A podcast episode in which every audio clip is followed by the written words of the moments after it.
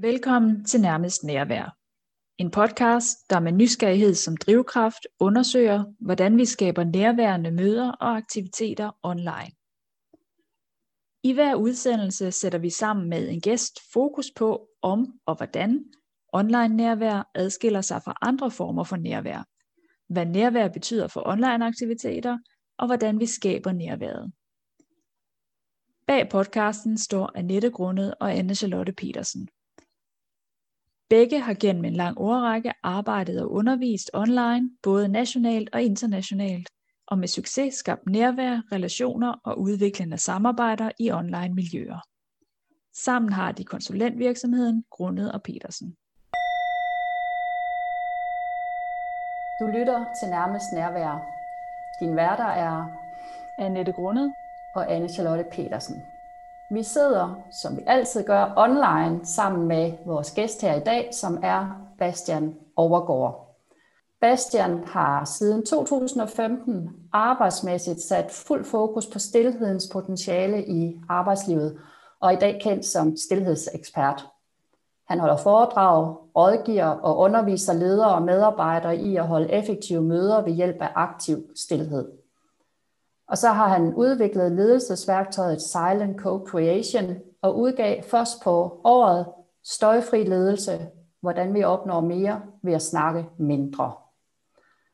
Og rigtig hjertelig velkommen til dig, Bastian. Tak, tusind tak. Ja, tak for det. Det var fedt, at I ville tale med mig.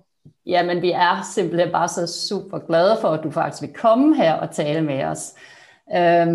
Vi tænker jo, at stilhed er en rigtig, rigtig vigtig ingrediens i det at være nærværende.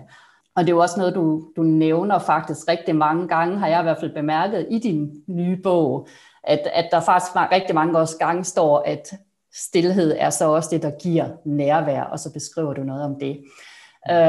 Og sådan af samme grund faktisk, så har vi jo hele tiden, da vi begynder at lave den her podcast, så har vi faktisk vidst, at vi vil sindssygt gerne have dig her ind og tale med dig om det, så derfor er vi virkelig meget glade for, at du kom. Men vi tænkte sådan som det første, fordi det er jo lidt forskelligt, hvordan vi taler nærvær, så vi kunne egentlig godt tænke os, før vi går til det med stilheden og hvad det betyder for vores tilstedeværelse, og særligt tilstedeværelsen online, så kunne vi godt tænke os at høre, hvordan du egentlig definerer nærvær.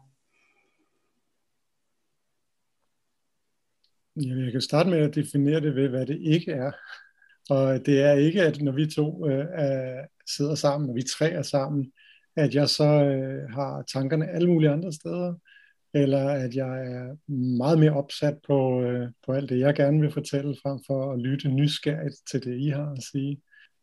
Eller jeg måske endda ligefrem sidder og sms'er eller skriver mails, mens vi sidder og taler sammen. Så nærvær, det er... Det, måske med et ord, det er respekt. Fantastiske ord. Og det, som dem, der lytter med, jo ikke kan se, og det tænker jeg måske også er nærvær noget af det, som jeg også har oplevet ved dig, da jeg var med til et af de allerførste, tror jeg, online event, du holdt sidste år.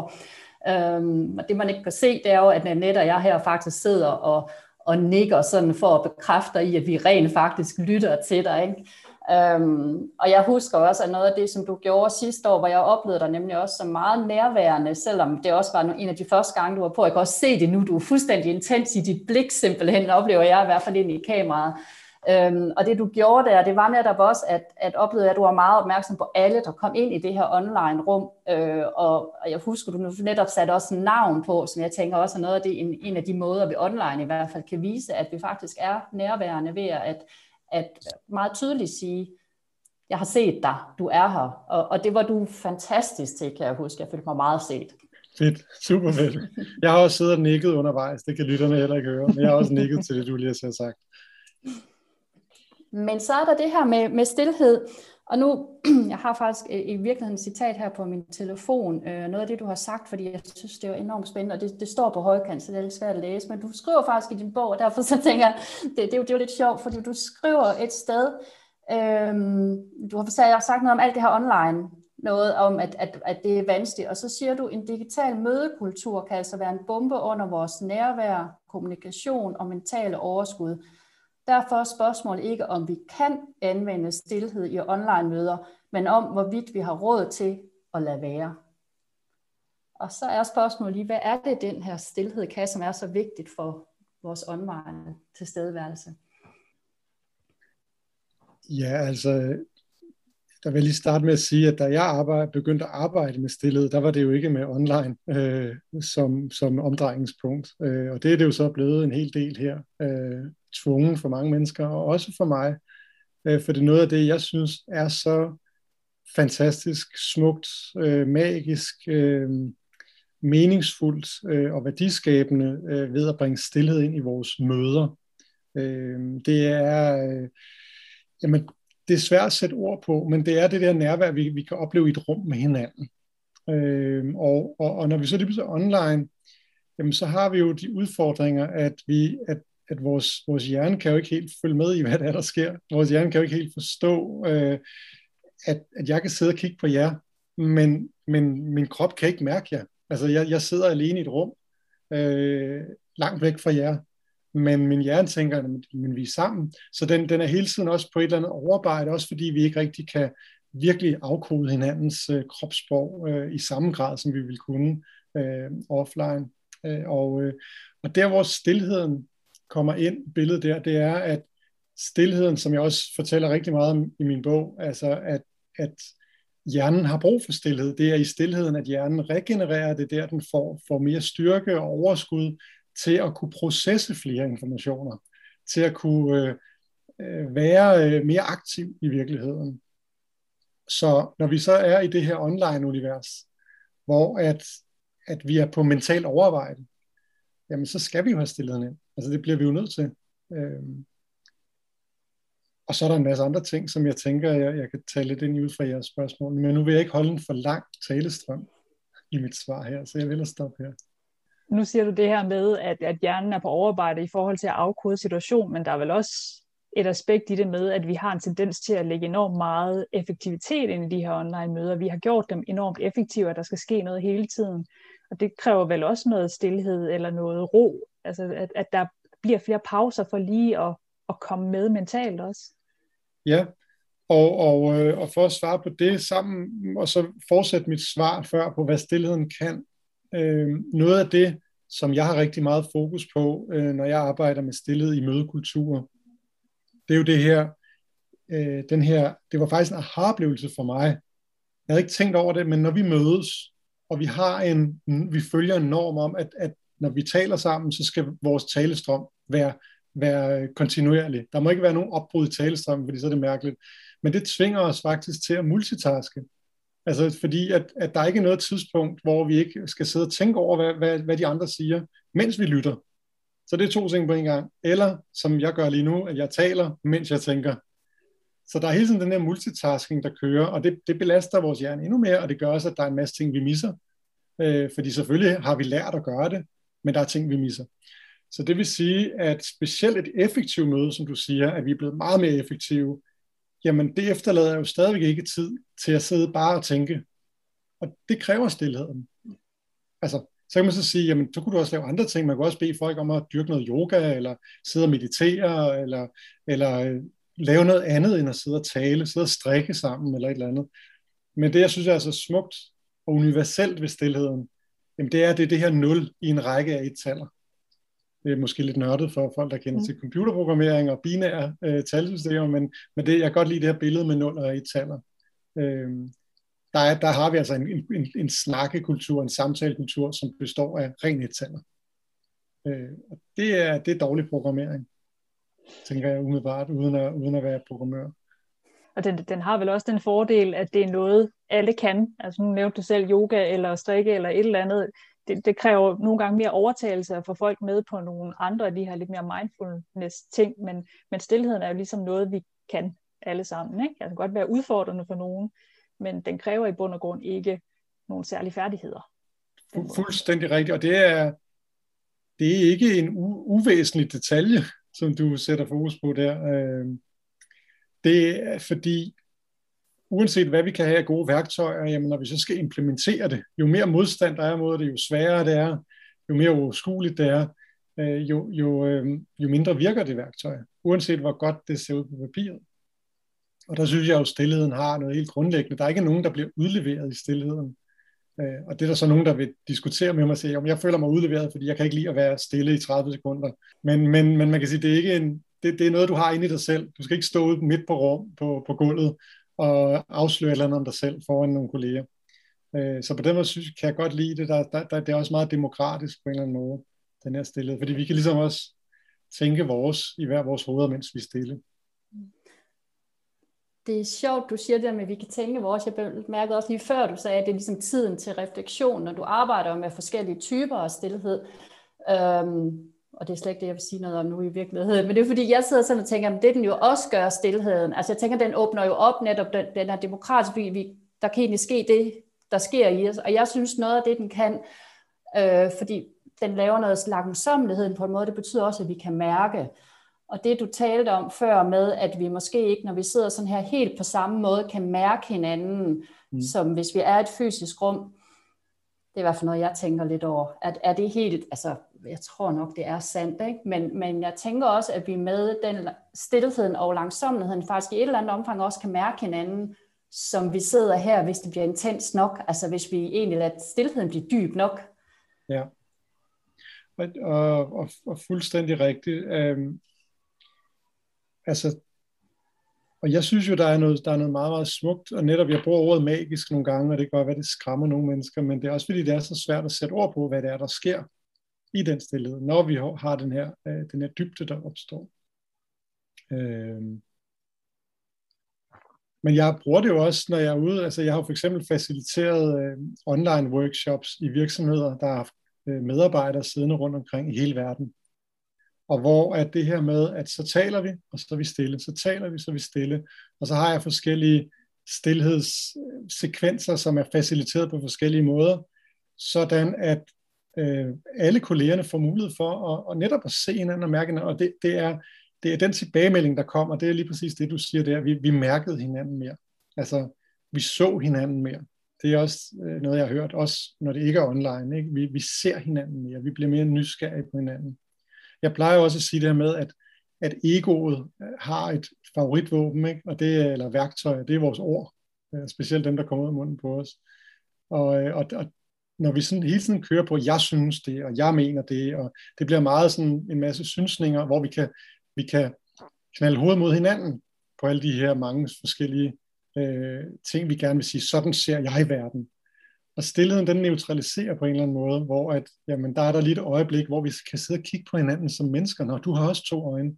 Nå, du har også to ører. Nå, du har også, du sidder også og nikker, det kan jeg også. Og, nu sidder vi og kigger på hinanden, så jeg kan sige, om du har den farve på væggen, den kan jeg også godt lide. Altså, så i stillheden, der bliver vi nysgerrige også på en masse ting, vi har til fælles. Så jeg ser jo meget, at nysgerrigheden, den booster den her samhørighedsfølelse, som også er noget, som mine kunder vender tilbage med rigtig mange gange. Vi følte, at vi var et stærkere team bagefter. Vi havde mere sammenhold, efter at vi havde været stille sammen. Og det er så vildt, og det er ganske få sekunder og minutter, vi taler om. Men det er det, at man husker det i løbet af møderne og i løbet af hverdagen. Der er vel også noget i, at den udligner, tænker jeg. Altså nu siger du selv det her med, at nogen tænker, mens de taler, og andre skal måske have noget stilhed til lige at finde ud af, hvordan skal jeg formulere det. Så på den måde, så får man jo også udjævnet nogle af de her battlegrounds, som der måske nogle gange kan være mellem dem, der taler rigtig meget, og dem, der sidder og er afventende, ikke? Så på den måde, så tænker jeg også, der er noget demokratisk i den facon. Ja, det er der i den grad, og det er jo et område, som jeg også har talt rigtig meget om og skriver om. Det er jo hele den her introvert-ekstrovert balance, der også er i mange virksomheder og på mange arbejdspladser. Og det er egentlig ikke en balance, det er faktisk en ubalance de fleste steder. At det er de få, der ligesom tager taletiden. Og så sidder der en masse stille, som ikke kommer til ord. Og hvor man kan sige, hvorfor siger I ikke bare noget? Men hvor oplevelsen for rigtig mange af de her medarbejdere er, at vi har prøvet. Vi har også prøvet det så mange gange og givet op. Fordi vi har forskellige måder også at tænke og formulere os og kommunikere på. Og der er der bare nogen, der ikke har på samme måde det der hverken behov for eller evnen til at være sådan lynhurtig på aftrækkeren og hurtigt sætte foden i døren og så overtage en samtale. Og det er jo, det synes jeg jo nu, hvis vi er tilbage til det ord, jeg startede med at sige, respekt, så er det jo respekt, der mangler rigtig mange steder. Og når vi taler om psykologisk tryghed, som jo er også super op i tiden, og sætte fokus på, at de bedst performende teams er dem med størst grad af psykologisk tryghed, jamen så kan man også spørge sig selv, hvad det gør ved min tryghed, at når jeg åbner munden, så er der nogle andre, der afbryder mig, eller færdiggør min sætning. Og der er det lige præcis, som du siger, at stillheden har en eller anden evne til på en måde, og jeg plejer at sige, at den agerer på en måde fartbump, for alle dem, der kan tale med 9.000 ord i timen. Stopper vi op, og så er vi til stede, så er vi nærværende, og så kan vi fortsætte igen. Men måske ikke lige så hurtigere, men måske mere på rette vej, og i den rigtige retning. Det giver rigtig god mening. Det er sjovt, altså, fordi på en eller anden måde, så er det jo enormt simpelt, ikke? Men det er bare enormt svært at gøre i praksis, tænker jeg, fordi det er vores vaner, vi arbejder med. Det er helt vildt, altså jeg får flere, altså på et tidspunkt var det meget introverte, der ligesom fulgte mig også på LinkedIn og alt sådan noget, hvor jeg har været meget aktiv i de seneste 5 år. Men jeg får flere og flere, der skriver, at jeg er mega ekstrovert, og jeg har simpelthen så svært ved at stoppe op, og jeg er svært ved at, og jeg kan ikke stoppe mig selv. Så det er jo, der er jo mange, der gerne vil, der vil gøre noget ved det, men de ved ikke lige, hvordan de skal. Og det er jo også der, at jeg ser, altså det som er mit budskab, at vi kan ikke forvente, at det er den enkelte, der skal gå hjem alene og sige, så tager jeg en ekstra uddannelse i sommerferien og lærer at være stille. Det bliver nødt til at være et ansvar, som man som leder siger, jamen det her, det er noget, vi bliver nødt til at sætte på agendaen sammen. For så vil det også være så meget nemmere for dem, der har svært ved det, at gøre det, fordi så er det en del af strukturen. Og det er så igen en øvelse, der kræver noget. Og først og fremmest kræver det, at man tror på det, og man tør det, man kan se, at selvom det er måske lidt anderledes og lidt alternativt, så committer vi os til at prøve det her. Det er absolut ikke alle, der kan det, eller tør det, eller vil det. Jeg kommer simpelthen ind med en form for en metakommentar her, fordi der var studenterkørsel her uden for mit vindue, og det har faktisk krævet rimelig meget mit nærvær at være her, og ikke i den der lyd, og det er også derfor, jeg lige mutede mig selv. Så også undskyld, hvis jeg nu kommer til at spørge ind i et eller andet, som I lige har siddet med, fordi jeg kunne simpelthen mærke, at jeg var der ikke helt. Lidt med den metakommentar. Men hvad vil du så spørge ind til? Det ved jeg ikke engang. Jeg kunne bare mærke, at jeg kan ikke engang komme på banen igen, fordi at jeg virkelig ved, at jeg ikke var her. Nej. Se, der er det jo sådan igen lidt interessant, fordi i sådan et møde, der kunne man jo så, nu vil jeg ikke tage teten på det nu her, men så kunne man sige, lad os sige, du har siddet i en virksomhed, og måske i sådan en meget kompetitiv virksomhed, med en kompetitiv samarbejdskultur, mødekultur, jamen vil du kunne komme med sådan en ærlig udmelding, om at du måske ikke lige helt har fulgt med eller hvad, det tror jeg vil være svært. Men det jeg oplever gang på gang, det er, at i de teams, hvor vi sætter stillhed på dagsordenen, så kommer der simpelthen så mange af de der udmeldinger. Det er som om, at vi får mere, altså vi bliver mere trygge ved hinanden, vi får mere tillid, når vi har siddet i ganske få sekunder og minutter med hinanden i stillhed. Har nogle smukke tilbagemeldinger fra ledere, der har brugt min Silent Co-Creation metodik til medarbejdermøder, hvor de simpelthen har fået nogle af de helt stille på banen med nogle ting, der har været meget kontroversielt og sårbart, og hvor de sådan ledelsen bagefter siger, det ville de aldrig have sagt, hvis ikke at vi havde bragt stillheden ind. Hvis det havde været et normalt møde, så er de aldrig kommet til ord. Ja, jeg tænker bare også det, du startede med at sige med respekt, ikke? Jeg tænker, det er vel også det, når man oplever den respekt, som stillheden så kan understøtte, ikke? Så er det også, at man kan ture og åbne for de ting.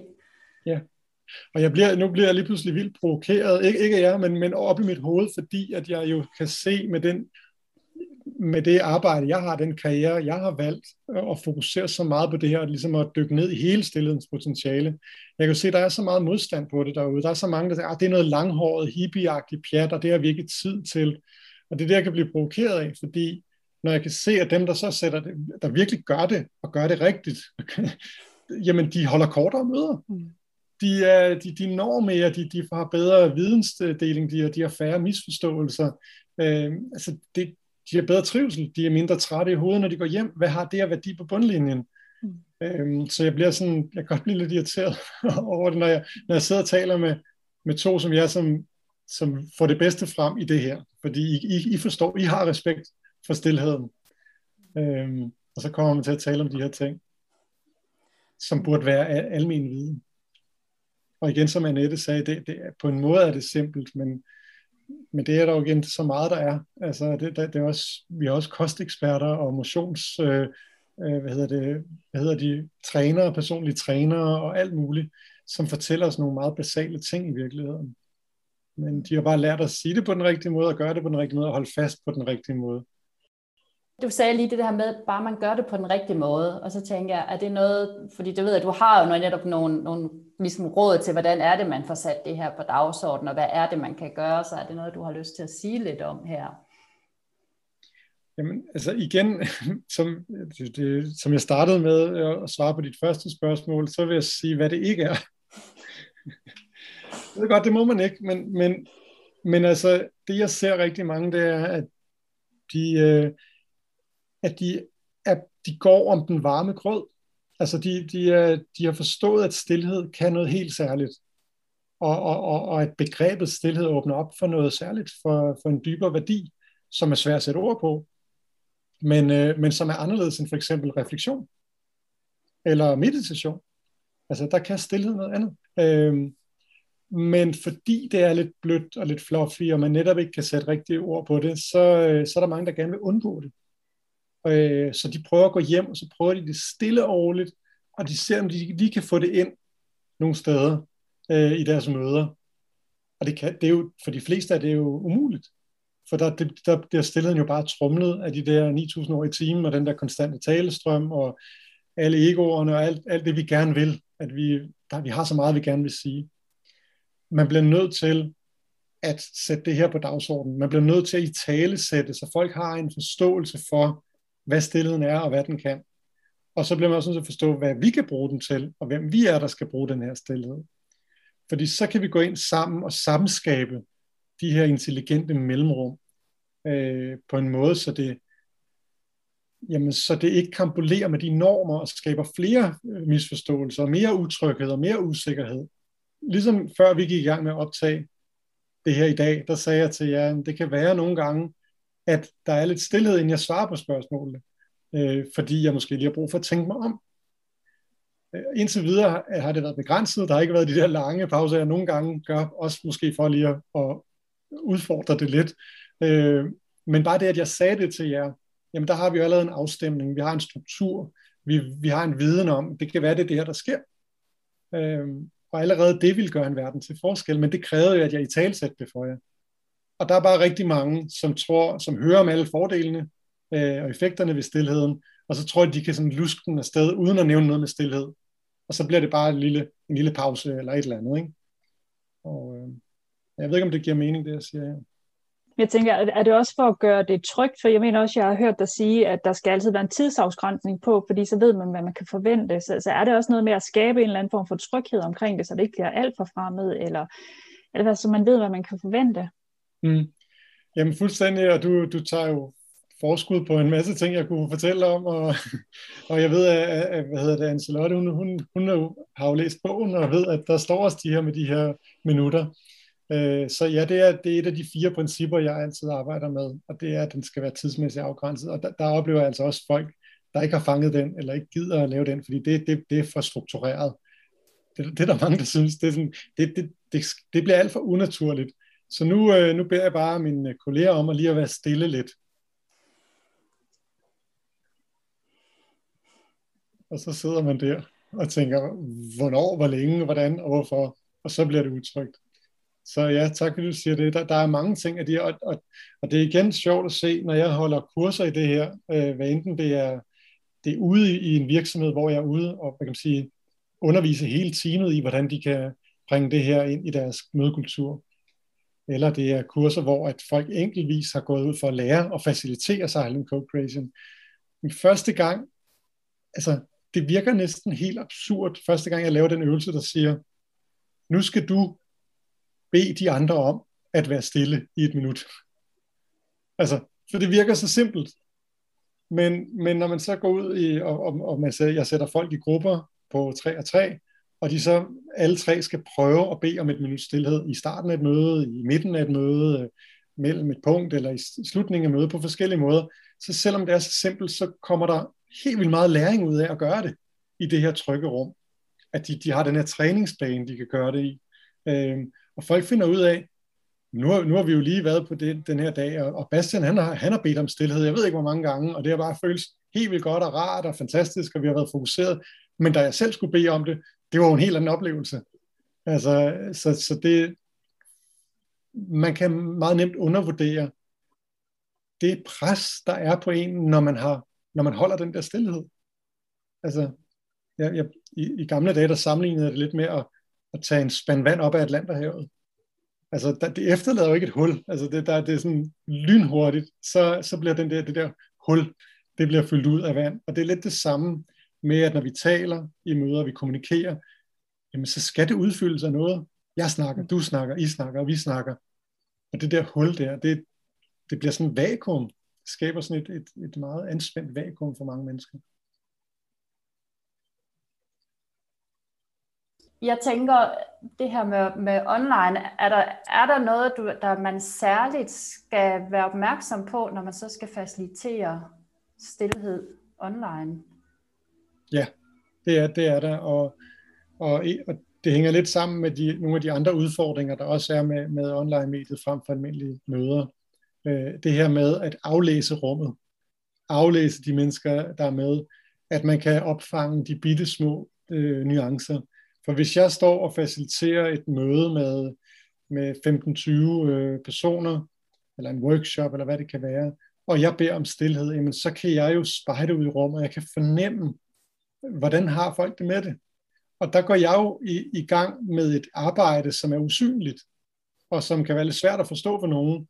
Men bare det at sætte nogle intentioner, og have en energi og en opmærksomhed på nogen, hvor man kan mærke, okay, det er op ad bakke for dem. Og der kan du sende et smil til dem, bevidst. Du kan nærmest ikke blinke med øjet, men du ved, sende et skævt smil, og så tænke, okay, jeg forstår godt, du synes, det her det er mærkeligt, for det er virkelig anderledes, end det du er vant til. Bare det at sende den respekt til en person, kan faktisk være med til at lette stemningen i rummet, og hvad kan man sige, stillheden kan også støje, så du kan godt støje meget med din stillhed, og den energi, du sender ud, mens du er stille. Det bliver sværere på når vi er online. Og det betyder også, at rammerne skal være sat klare og tydeligere fra starten. Og det vil sige, hvis du for eksempel er internt i en organisation, og holder møder internt, jamen, så vil jeg anbefale, at du holder et kort møde om, at I skal til at bruge stilhed i jeres møder. Og det behøver ikke at være super langt, det møde. Men bare det, at alle har en fælles referenceramme omkring det, det er ekstremt vigtigt, når vi gør det på den måde. Du har ikke de samme muligheder for at samle op, når du sidder bare og kigger gennem et webcam. Så det er noget af det. Det andet, det er jo det her med, at når vi er online, så ved vi jo alle sammen, og vi har alle sammen prøvet det her med, hallo, er du der? Er du der? Jeg tror, du er på mute. Er det din forbindelse, der er røget, eller hvad er det? Og jeg har været ude og holde ting, hvor min forbindelse lige pludselig er røget, og så står jeg bare som sådan et frosset billede. Og det er jo klart, den usikkerhed, der er omkring stilheden der, den kræver endnu mere, at vi i tale sætter, okay, nu er vi stille, og vi er stille i så lang tid, og vi er stille på grund af det her. Og en lille bonus-ting ved det, hvis du har sat stillet på agendaen på den måde, og skabt en referenceramme omkring det, så de gange, hvor der er noget, du roder med, der letter du det faktisk helt vildt for dig selv, som mødeleder eller facilitator. Jamen, fordi så kan du jo bare bede om stilhed. Så lad os nu sige, at jeg sad og rodede med et eller andet, jeg ikke kunne få til at virke. Jamen, så har jeg jo det der stress, som det der præstationsstress, som mange af os har. Nej, nu sidder de alle sammen og kigger på mig, og det hele kører. Jamen, hvis jeg så siger, godt, lad os lige tage 2 minutter stillhed, hvor vi er her sammen. Og I skal ikke gå væk. I skal ikke begynde at læse alle mulige mails, men 2 minutter stillhed her, mens jeg lige gør det her. Jamen, så skaber du det der nærvær. Så sidder alle jo sammen, og de sidder ikke og har det dårligt på dine vegne, fordi du har jo sat en afgrænsning. Og det er jo svært, hvis ikke man har italesat stilheden først, at man kan lave den slags. Der har jeg også så lyst til at sige, at det var jo faktisk lige præcis det, jeg greb til på et tidspunkt. Anette og jeg, vi faciliterede en konference for, jeg kan ikke lige huske, hvor mange deltagere, hvor vi skulle have nogen ud i nogle grupperum, ikke? Og så sidder teknikerne og siger, at jeg skal simpelthen lige bruge, jeg ved ikke, han sagde 4 minutter mere, eller sådan et eller andet. Ej, det var måske ikke helt så meget, så tror jeg ikke, jeg havde tur at gøre det. Men, og vi havde rent faktisk padlet det, ikke? Jeg havde bare sådan, der er simpelthen ikke noget fornuftigt at sige nu. Og så kom jeg tænke om dig jo, og tænkte, vi dirigerer stillhed. Og så var det faktisk det, vi gjorde, altså med en anvisning på, I kunne lige tænke, prøve bare lige at reflektere over, hvad har vi egentlig fået med os nu, eller noget med, hvad skal der ske fremover. Men faktisk var alle deltagerne, oplevede jeg, at det fungerede faktisk, på trods af, at det virkelig var at kaste dem ud i at sige, vi har en i Danmark, det var internationalt, ikke? Vi har en i Danmark, der arbejder med det her. Det er det, vi gør nu. Hvor er det fedt. Hvad gav det dig og dem? Som facilitator gav det jo i hvert fald ro, fordi i stedet for at stresse på at forsøge på at underholde, for det er jo det, man gør så, ikke? Sådan havde jeg det i hvert fald, at det var det, men det var meningsløst. Altså, fordi der var ikke noget, vi kunne gøre, vi havde gjort det, vi skulle. Så det gav jo ro for os i virkeligheden. Og jeg tror rent faktisk også, det gjorde for deltagerne. Fordi der var hele tiden noget i gang.